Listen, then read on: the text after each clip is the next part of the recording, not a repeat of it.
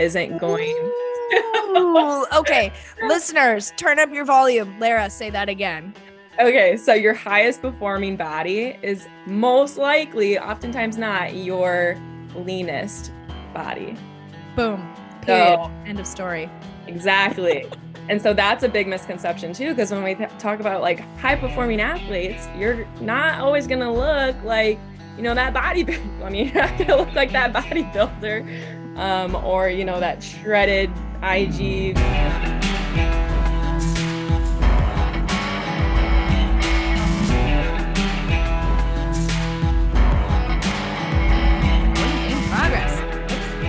Welcome back to another very exciting episode of the Fitness Lying Down podcast. You're right, it is Megan the Trainer, registered dietitian, coming back for another nutrition takeover of our podcast this week. And joining me this week, I know, bummies, you're not getting me all to yourself this time, but joining me this week is a classmate of mine when I was at school at Viterbo. Her name is Lara, and so she graduated with me back in 2021. It seems like crazy that that was already 2 years ago, but anyway, she is officially a registered dietitian, continued her education after graduating at the University of Mississippi for her master's in Food and Nutrition Services. And she's actually going to be going back for her PhD in nutrition while working as a doctoral research assistant and a dietitian for the ROTC program. So a lot of her interests when it comes to nutrition is in tactical athletes, disordered eating, and some research things. So Lara, welcome, welcome, welcome. Hey, it's so exciting to be on. Thanks for inviting me, Meg. Yeah. It's so good to see you again. Before we hit record, we were just reminiscing about how crazy life has changed since graduating. So, but you're back in Minnesota for the summer. Yes, I am. Yep. I'm visiting home, which is really nice to just kind of take a breather after, you know, school and just see family and friends again. So it's been really great being home. Yeah. Awesome. Awesome. So tell us a little bit, Lara, but what kind of got you interested in the field of nutrition and dietetics? Ooh, this is good because I actually had a big passion for nutrition early on. I was reflecting on it, and it was back in like 8th grade that I realized I wanted to, you know, do anything I could to be a good athlete. So I always was a 3-sport athlete throughout high school. Soccer was my main passion. So really young, I was just like, okay, what can I do to improve my game as a soccer player?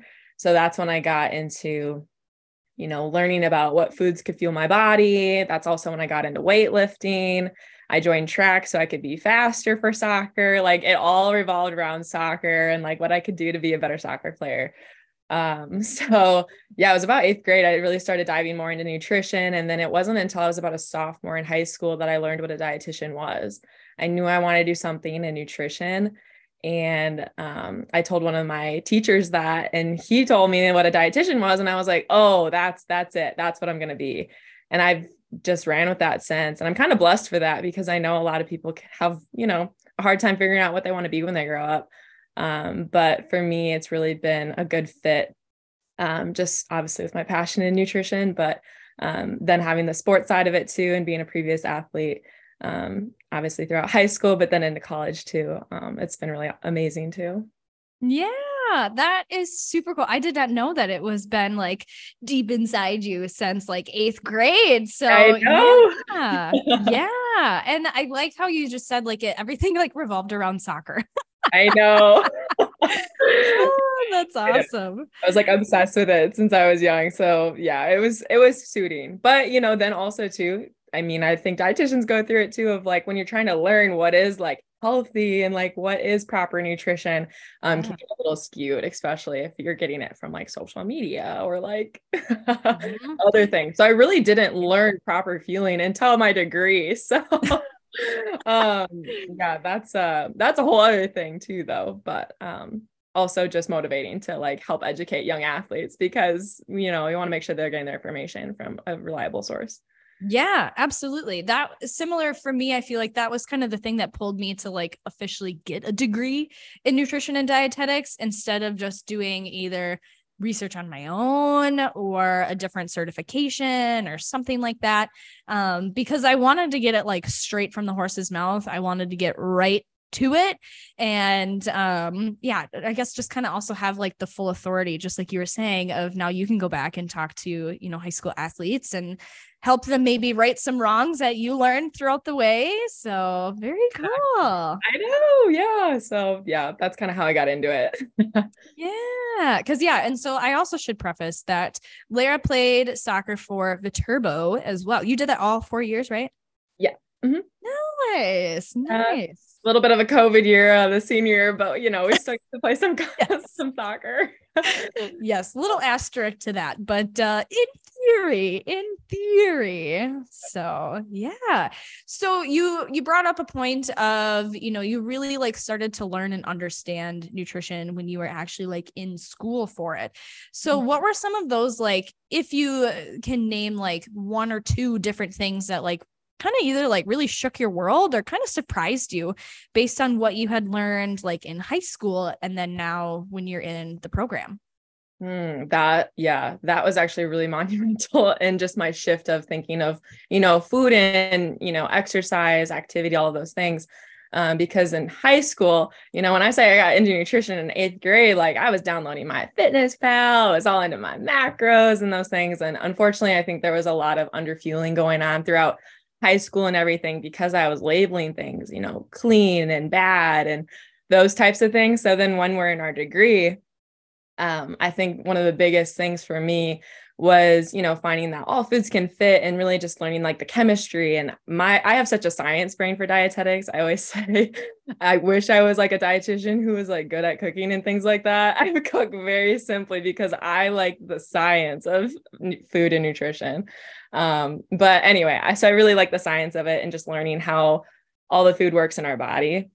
And so, you know, not labeling things good or bad was also helpful for myself. And then also just knowing that I'm going to become a dietitian and helping other people with, you know, maybe disordered eating or eating disorders, it's important for me to check, you know, how I grew up and how I perceive food before I can help other people in that realm too. But I would say like the most monumental thing, I remember we were sitting in a class in junior year, I think it was junior year, maybe sophomore year, but we were going over disordered eating and eating disorders, and the term orthorexia came up, and it was like obsessive health and obsessive disorder over, you know, health in general, whether that's nutrition or exercise. And I remember looking at one of my friends and I was like, I didn't even know that was a thing. Like, you know, kind of checking ourselves a little bit, or like for me, checking myself a little bit. But I know a lot of dietitians can go through just things like that, of maybe getting so narrowed down to what is health. And, you know, then it becomes unhealthy to the point of obsessing over clean eating or nutritious foods in general. So that was definitely, I think, one of the biggest shifts for me. And then changing some of my lifestyle around that too. Yeah, absolutely. I know. I think going through school to be a dietitian it can be like a two-edged sword of like, it's really empowering to learn all this. And it's really cool. Just like you said, like, I feel like I too, like totally jive on like the science of like, wow. So like when we eat cornflakes, it breaks down into these 6-chain glucose molecules. And then that cycles through the Krebs cycle and blah, blah, blah, you know, mitochondria somewhere in there. And, but at the same time, you know, because food is super important for our health, it can be an easy thing to like it's kind of like, once you know it, you can't unknow it. Like, I know like what the nutrition facts is of this 3-scoop ice cream cone. I know what the impacts could potentially be if I did this every day. But it's all about, and I think you kind of mentioned that too, of just like finding that balance of respecting the science, respecting the understanding, but then also, you know, having it still support your health, still support your life, without getting all caught up in it. But yeah, orthorexia, man, that is a messy one to unpack. Right. And then you think about it, and I worked with the athletes for the past 2 years at Ole Miss, and then reflecting on my time as an athlete. And, you know, recreational athlete, collegiate athlete, any athlete you're working with, they have such a winning mentality of like, okay, what do I need to do to be a great athlete and excel, and you're going to do exactly that. And from my personal experience, I focused so much on that nutrition component because that's also what I was learning and what I could control, basically, because, you know, there's a lot of things outside of your control, but things that you can control, like diet, sleep, strength training, that kind of stuff, was also just like something to put into perspective when now working with athletes. Okay, they have a very winning mentality. You know, these D1 athletes want to excel and do whatever they can to be the best. Just maneuvering a little bit of that nutrition advice, obviously, so that it doesn't develop into disordered eating patterns, if that makes sense. Yes, absolutely. Yeah. Cause yeah, like you just mentioned, it you kind of straddle a fine line of, we need to be nitty gritty and we need to be detailed with some of this, because again, from an athlete's perspective, this can heavily impact your performance.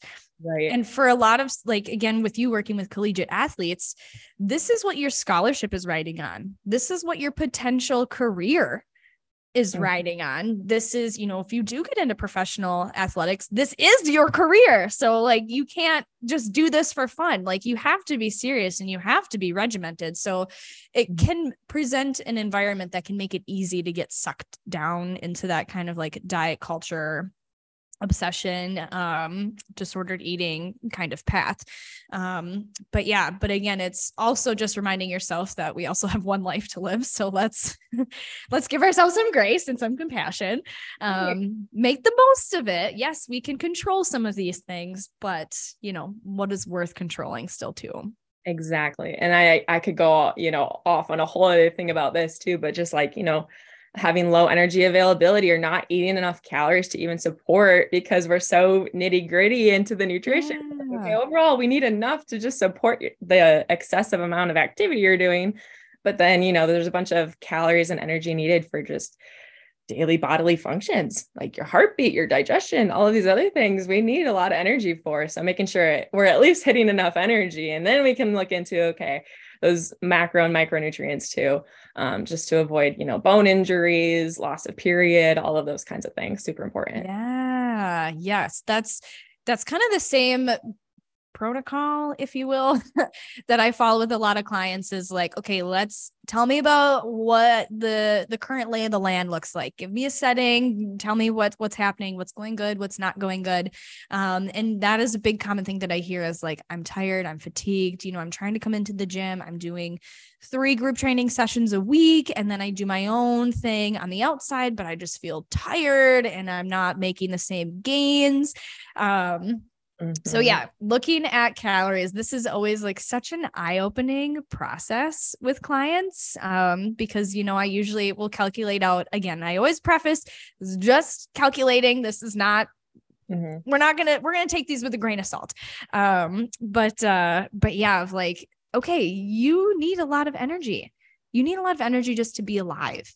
And you're doing your body a disservice if we're not even fueling some of those basic functions, let alone you now coming into the gym and doing another workout. So have you had some of those kinds of hard conversations with athletes at Ole Miss too? Yeah. So I've definitely had conversations with athletes, ROTC athletes, you know, whichever athlete it is, you know, at that level, definitely, especially because they're also full-time college students, yeah. Full-time college students transitioning to maybe living in a dorm or living with their friends. Maybe they're, you know, hours away from home and they're trying to cook their own meals. And then also just the transition, especially for freshmen coming out of high school sport, I'm like, hey, you are expending a lot more than you were in high school. So we can't eat like you were in high school. We're going to have to increase that.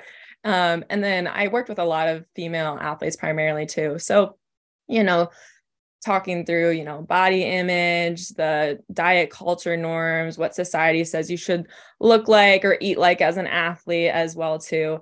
So kind of taking into all of the factors of, you know, their living situation, their financial situation, what society kind of pressures athletes to look like or be like, is something that we talk about a lot too. And then also just this age group, you know, TikTok and Instagram and all the things, you know, someone's what I eat in a day is being posted like by a social media influencer. And I'm like, hi guys, you need way more than whatever they're posting, because that can be biased. That can just be promoting something. And, you know, if they're showing a six pack or like, you know, a slim stomach or something right before showing you what they eat, like it's not helpful. Mm-hmm. So really just driving home the message, like you need a lot more than you think. We're transitioning, mm-hmm. like you're an elite athlete. You're not going to eat the same as someone, you know, an average human posting what they do on social media. So definitely some of those conversations, but, you know, taking them, you know, how it's received by that athlete too, because that's also where motivational and interviewing comes in, and situationally based on the individual too. So yes. Good old MI. And that's the thing that I remind clients of too, is like, we can go through all of these numbers and we can talk about like what a meal, quote unquote, should look like, what a snack should kind of look like to kind of roughly get you on average within your ballpark needs. But at the same time too, like you just said, you know, if you're a student and you're living in the dorms, you know, what does your school schedule look like? Can you get to the CAF on time? You don't know what things might necessarily be in the CAF meals. So like, how do you flex that? Or, you know, maybe you do have an apartment, but you don't have a job. So you have a grocery budget. And so you can't have some of those, you know, same things that maybe you had at home. So yeah, that's where I feel like if I've had clients again, say like, oh my God, just write me a meal plan. Just tell me what to eat for breakfast, lunch, and supper and blah, blah, blah. And I'm like, oh. Yeah. In theory, I literally can do that. It would take me a very long time to figure it all out. But at the same time, it is not going to be realistic, because you can maybe stick to it for like a day, and then another day is going to happen and other life is going to happen essentially. And you're not going to be able to stick to it. And everything is contingent on you following all of those steps. So I would rather just teach you the essence of, okay, we need a protein source. We need some kind of a starchy carb before your workout. We need, you know, keep it low fiber. We don't want anything, you know, super GI disruptive right before you're going to do a workout session. Let's save that for your after, right? Yes. Or like a recovery day or something like that. Mm-hmm. But yeah, I feel like that's always like a big myth that I oftentimes will dispel too. So, but yeah, so we talked about, you know, not only just fueling yourselves appropriately, but then yes, now we have these macros and things. So what kind of like myths or misconceptions have you kind of run in along the way, either in your own experience from doing your own things nutritionally, or that you saw with the athletes that you worked with? Ooh, that's a good question. I think we can all see that carbs get a bad rap. Hopefully it's like dwindling down. I haven't seen as much of it, but you know, the whole, you know, keto or low carb, those types of things, definitely are something that's been a challenge in the recent years, just with, you know, social media or Liver King, whoever it is, mm-hmm. You know, just having that no carb mentality, because that's definitely a myth, because our body needs carbohydrates as our main source of energy. You know, our brain is using 120 grams of carbohydrates or glucose each day, which is equivalent to like 8 slices of bread. I tell some people that, and they're like, what? And I'm like, yeah, that's just your brain. So our brain loves glucose. You know, our body needs it, especially for performance. So having those kinds of conversations with the athletes of like, hey, your muscles are using up a lot of carbs, which, you know, we also have the conversation of what is carb. Okay. Is same thing as sugar and glucose and those kinds of things. So anyway, using carbs a lot during exercise, and then just, you know, adjusting it through individual goals. Also, if there's body composition goals on off season, those types of things. But like overall, I'd say like carbs are so necessary in our diet. So that's obviously one big myth that you've probably seen too. And it's like, you know, your brain, your body's going to feel so much better if we just incorporate some carbohydrates.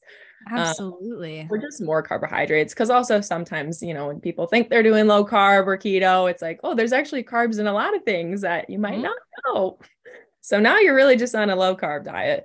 And that's why you have low energy and maybe a little bit of brain fog too and stuff like that. Yeah.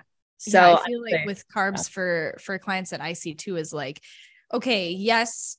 Again, carbs in our society, we live in a very carb dominant society, so it can be very easy to overdo it, mm-hmm. but we don't need to like completely counter and swing in the absolute opposite direction. So let's be smart about what carb choices we're picking. Let's be smart about how we're structuring our meals. you know, that kind of thing. So that way, again, people are sometimes like, oh, I can't have pasta anymore. I can't have bread. And usually I say, says who? And they're like, well, says me. And I'm like, well, why? And then they're just kind of like, I guess I've never really questioned that. I'm like, you can have all of these things, but again, let's just be smart about it. Yeah. So it's all about the intentionality and like, what's the goal? What are we doing here? For sure. It's good to challenge that mindset. For sure. I would say the other myth or big misconception that I've, you know, challenge not only in myself, but in the athletes too, just in this, you know, culture we're in, is that your highest performing body may not be your leanest, or just equating that like leanness isn't going. Ooh, okay. Listeners, turn up your volume. Lara, say that again. Okay. So your highest performing body is most likely, oftentimes not, your leanest body. Boom. Period. So, end of story. Exactly.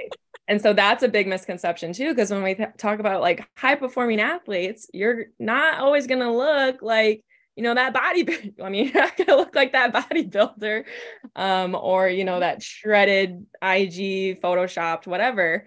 So that's just another important one to talk about too. So, like I said, also working with predominantly females, but also in males too, you know, trying to figure out as a D1 elite athlete, how we can, you know, achieve high performance, but then they also have maybe like this pressure from society or family or friends, or just their own personal experiences of wanting to look a certain way. We need to talk about how those might look different than what they had coming in with a preconceived idea.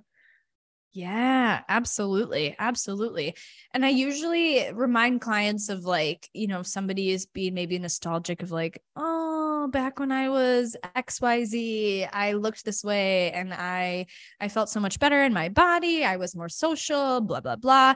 So then sometimes I'm like, so it sounds like, using some motivational interviewing, it sounds like you don't actually miss being at that weight. You miss the experiences that you had. So how can we give you those same experiences now, even though you might not be in that same body? Because that's way easier to do. And just because we get back to that same body size does not mean that those experiences will come back as well.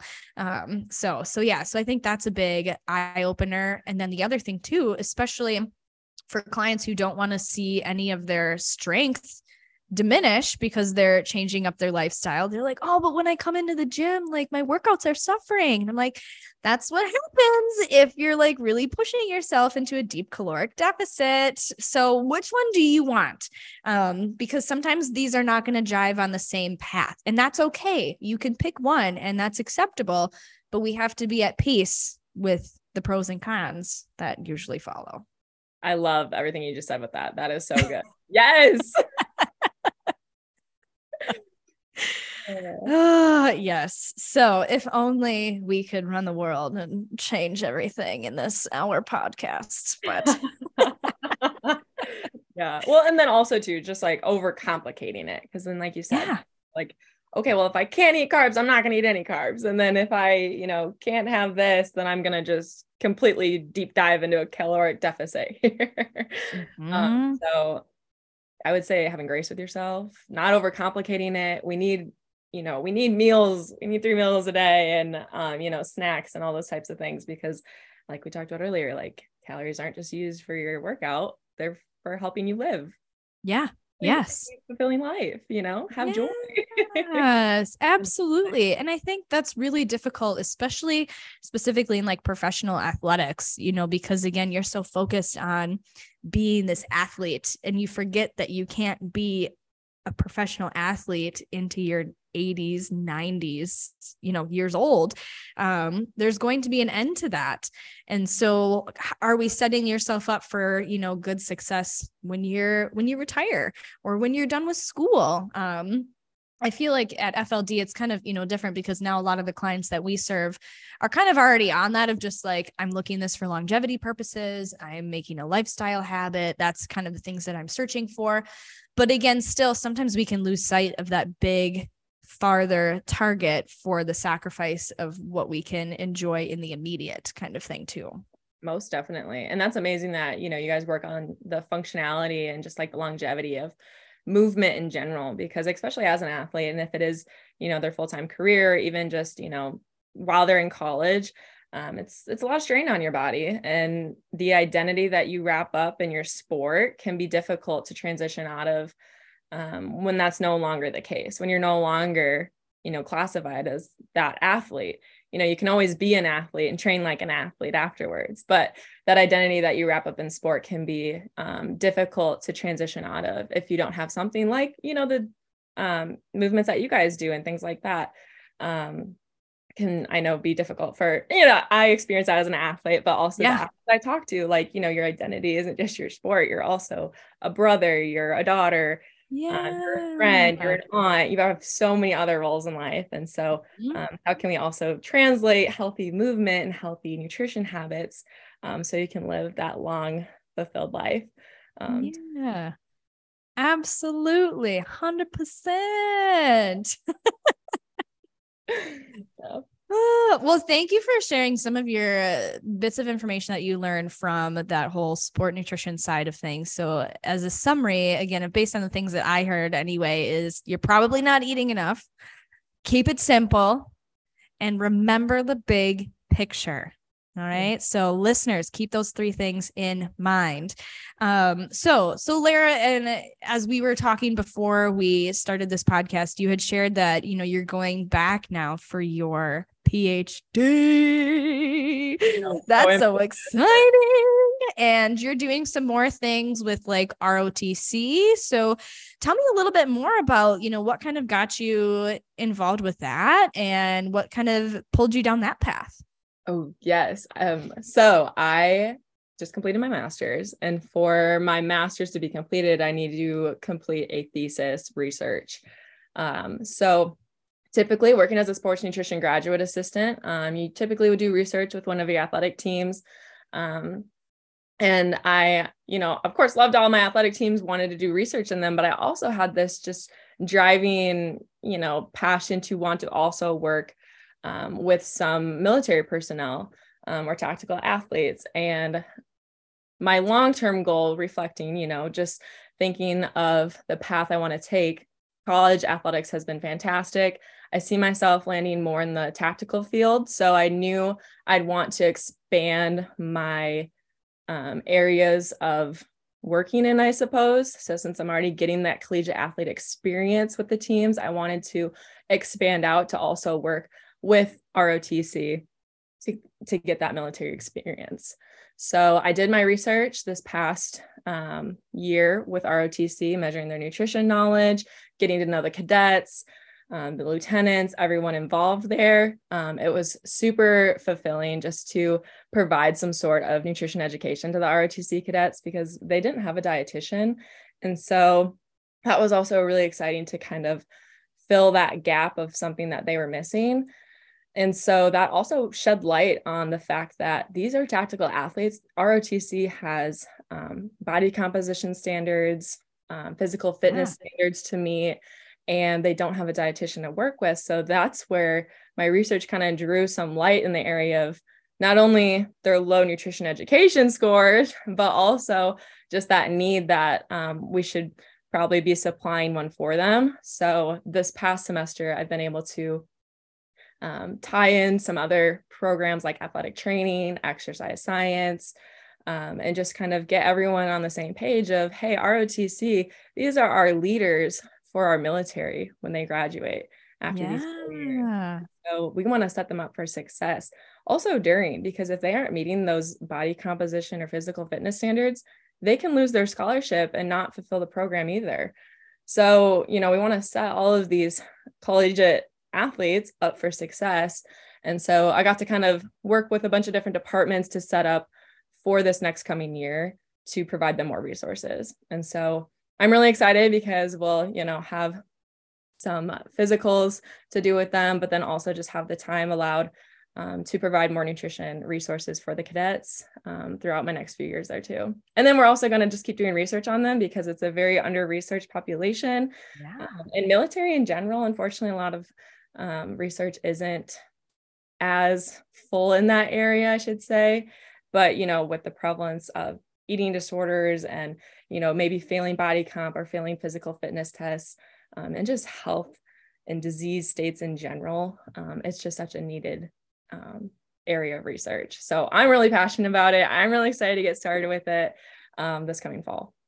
Nice. Well, yeah, I mean, well, and like you just kind of brought up, like, this is obviously an area where there is a lack. Like you said, like if you have all of these health standards, but yet you don't have anybody like on staff, so to say, to help. I mean, yes, of course, there's probably different trainers and things that can help them, you know, lead them through different things. But at the same time, like nutrition is a huge piece of that, as we both know. But yeah, so super cool that you're able to kind of expand in that realm. Just backing up a little bit, tell us, what is ROTC? And what does that kind of, how does that connect to the military? For sure. So ROTC is the Reserve Officers Training Corps.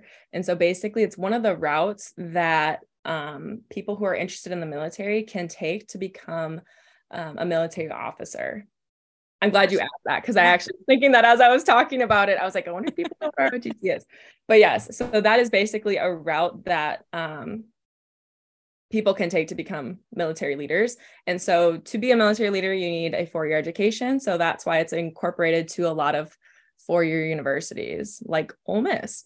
And so there'll be different programs are different between each university. They can kind of build them how they want. So some dietitians are present in ROTC programs at other universities. We just don't have one where we're at, but that's also not as uncommon. That is unfortunately common because the world of sports dietitians and tactical dietitians is fairly small, but hopefully going to see an increase in that eventually, just with the other interests. When dietitians learn that there are settings outside of the hospital and the clinic, you know, you can work at universities, grocery stores, military bases, things like that. Yeah. Yeah. I remember, I think it was in, oh man, it was our senior year, fall semester. It was a class with Kelsey. I think it was one of our, was one of our medical nutrition therapies. It was our MNT classes where we had somebody come in from the military who was a dietitian. I don't know if you remember this. And they were talking about how one of the big things that they were involved with, I mean, it wasn't necessarily with ROTC, but they were in charge of ensuring that like all of the MREs and things that the, I don't know, what's the proper term, cadets, the soldiers, the whatever the word is when they go to boot camp, that all of the food that they were getting was still enough to give them good quality nutrients. Cause he said that some research had pointed out that with some of the females that were participating, when you go through boot camp, you know, it's pretty rough. You're working very hard. You might not be eating, you know, a ton. And again, there's some psychological training to go to that too. But at the same time, like, we don't want to be like causing harm to any of these people too during their training. But I remember him saying something about how there was something that came up in some research that they were doing, either him specifically or that he read about females having complications with iron needs. Mm-hmm. Because again, through like the menstrual cycle and all of that stuff happening. And then there was a lack of iron in the food that they were supplying. Of course, there was iron there, but not like nearly enough to help kind of counter some of those needs. And so they were saying that, you know, when they did this one wave of a boot camp, that some of the females that are participating really struggled because they're like, I can't like catch my breath. I just feel really wiped out. And they're like, where is this trend kind of coming from? Like, it seemed more extreme than before. So he was in charge of doing some of that research and was like, that was a big learning piece, because again, yes, this is training. Yes, there's a psychological thing to it, but at the same time, we don't want to do a huge disservice to these soldiers as well. So I thought that was really cool. I don't know if you remember that, but oh, definitely. I don't know if I remember the military dietitian coming in. Hopefully I was there that day. Sometimes I was gone with soccer, but yes. Often I feel like I would have. I don't know, but anyway. But no, that is interesting too, because if you think about it, females have much higher needs than males. So then if they're creating a standard MRE, you know, potentially, then you have to kind of weigh which which recommendation are we going to go with? The higher needs, and then males are higher amounts, or maybe you go higher because females need that. But that is interesting too. I've definitely read about that in just athletes in general and their consumption based on male versus female. The difference can be pretty substantial since the needs are different. Yeah, absolutely. Absolutely. So yeah, I thought that was really eye-opening. And just like another reminder, as you were kind of alluding to, like with the degree of nutrition, you can do a lot. You don't have to just be a dietitian in a clinical space, which holla, I'm very glad our clinical rotations proved that point for me, which is fine. If you're a dietitian out there listening to this and you love your clinical job, we need people like you. But at the same time, you know, some people don't jive in the outpatient setting. Some people like more of the athletics. And so there's really a niche in every aspect, you know, when it comes to nutrition. You could work in a kitchen. I know you mentioned at the beginning that you're not huge in cooking. And I know. I've weeded that out. Yes. I feel like I have a lot of people ask me questions of like, well, Megan, how do you cook this? And I'm like, I really appreciate that you're coming to me to ask me this question, but I have zero culinary training. I would just Google it. Like if you want me to Google it and do it myself and then tell you what I find, I am open to doing that, but just letting you know, like, right. I have no idea. I think it's similarly, if I remember right, like, I think you're similar to me, like the science behind it is just so cool. Yeah. That I really enjoy. But of course I wish I would want to create recipes, but I just don't. I don't really have a desire. But yeah, each dietitian is just so like diverse in their passions, which is fantastic. And yes, the careers are unlimited, really. Mm-hmm. Yes, absolutely. Which is super, super cool. How you feeling so far? Good. I might have gone on a little few tangents. No, everything. This is talking. Trust me, when I am like taking this by myself, like when I did a digestion one a while ago, I was like, I feel like I got into the weeds in a few times. I was like, but digestion one, I was like, oh Meg. Which I had some clients be like, that was super informative. I'm like, okay, well, I'm glad you fastened your seatbelt when I jumped down that hole, but it's easy to get down there, you know? Yes. There's a lot to it. Let's maybe talk just a little bit about your experience with teaching. And so like not only just educating athletes in nutrition stuff, but now you're like educating the future educators. Right. So, okay. So we'll go to 38, 26 ish. Okay. So Lara, you've done a ton of things so far. You went to Viterbo, you got your master's, you're in pursuit of your PhD. You've worked with athletes. You've worked on yourself, you know, doing your own nutritional things. And you mentioned that when you were getting your master's that you were also teaching some classes was that in the actual nutrition program or was this a different kind of setup at Ole Miss? So this is through the nutrition department at Ole Miss. So I was able to teach a basic nutrition course my last semester there, which was really fun. I did that along with the ROTC program planning. And then I also taught a class and then I worked in the clinic, part-time too, as well. But yeah, I got to teach a class this last semester. So that was really exciting. So it was just a basic nutrition course. There were some dietetic students, but others were, you know, marketing or business or not really, you know, nutrition, but maybe also medical, you know, some trying to be dentists, I guess nurses, doctors, dentistry, those kinds of things.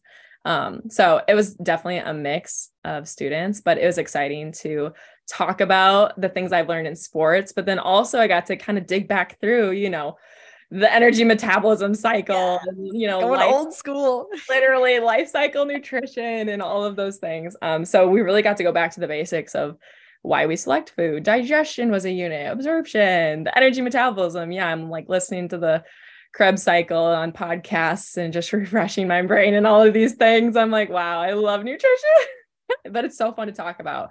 I had such a blast, doing it. So that was fun. Yeah. So now, of course, you mentioned that you're thinking for the time being anyway, the future maybe with some things with ROTC, but if you really enjoyed this stint of teaching, like, are you not opposed to going back and teaching nutrition things too? I'm not opposed. So also a nice thing about, you know, the PhD option, I'll be working with ROTC throughout my time there at Ole Miss, but also having a PhD gives you the option to use it to teach eventually. Yeah. So definitely could see myself pursuing that option potentially, you know, or also taking the PhD other routes, whether that's, you know, long-term, I see maybe tactical dietitian, but also private practice dietitian, just kind of keeping the options open really. Yeah, that's super awesome. But yeah, that's cool that your nutrition class was open to other students outside of just nutrition, because I think it's one thing to give just like general population, you know, working with clients, working with athletes, nutrition information, because you're not necessarily getting so nitty gritty, but now when you're actually like taking a class, you can get nitty gritty. And sometimes we can get a little sucked into the details, but especially if it was more of a general one, if again, you had students from all different interests coming in, I feel like that class for me, when I took it at UWL, that's like what kickstarted my passion for nutrition and what wanted me to almost like switch degrees right away. But I had invested a lot of time and a lot of money in my exercise sport science. So it's like, let's see this through and we'll go back. But I think I feel like, and I've shared this with many clients too, and I'm sure you'll probably agree that I feel like there should be like a life 101 class that is required for everyone to take. And there needs to be a unit on basics of nutrition.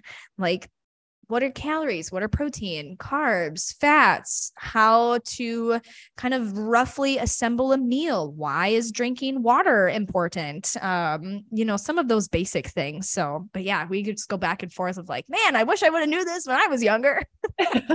Well, and that's also during the class, we're like, okay, yeah, these are like basic things that are just helpful for your everyday life. And, you know, I try to always relate it back. Like, you know, everyone's like, oh, is this going to be on the test? And I'm like, I'm just trying to tell you this for your health. Right. The test of life. But no, it was definitely such a fun experience. And I'm so happy to hear that like that kind of class also like shifted your, you know, interest as well of like, oh, maybe I want to be a dietitian. Cause that was also my goal. Like, you know, not like a, you know, major goal, but I'm like, you know, if I can inspire some of them to become dietitians, that would make me so happy. Mm-hmm. Yeah, of course, too, just to give little tidbits of just how to live a lifestyle of nutrition and nutritious habits. So, Yes, because I mean, we have to eat and we have to do that for the rest of our life. So we might as well be a little informed on how we can make the best of that. We're going to go out of style. We always need to eat. Yes. Oh, well, Lara, I have had a blast chatting with you thus far. So to kind of tie up our session today, our segment today, I think you are the first person that I'm actually asking this of, because this is the first time that I've had a podcast after I had this idea. So usually my nutrition program here at FLD is called Nourish to Flourish. And so I'll still say my tagline. So for those faithful listeners, don't you worry, I'll still say it at the end. But Lara, tell me about what you do to nourish your flourish. This can be nutritionally related or like just life related too. Ooh, I love that. I would say it's holistic, but I've also been such like I like to practice what I preach. So, you know, I try to take everything that I learn and tell athletes and individuals and try to apply it to myself, especially around sports, because obviously, you know, that's more of the realm I'm in. So as a former athlete and trying to still be, you know, training like an athlete, how I can stay hydrated and eat carbohydrates and a balanced plate and incorporate color into my diet, fruits and veggies and all the things. I for sure tried to do the pre, post, during workout, all of those things into my practice and when I train as well, but also just holistically, you know, nourishing my mind, my body, trying to take care of things like that is really important to me. So just building some of those healthy habits at this time in my life to carry on. So love it. I love how you're walking your talk. So that is so great. That is so great. So yeah, I wasn't super specific. What was that? Sorry, I wasn't super specific, but that's totally fine. That is totally fine. Well, thank you again so much for being a guest on our podcast this week. Thank you for those of you who are listening. Now that you know better, let's go out and do better so we can all be better.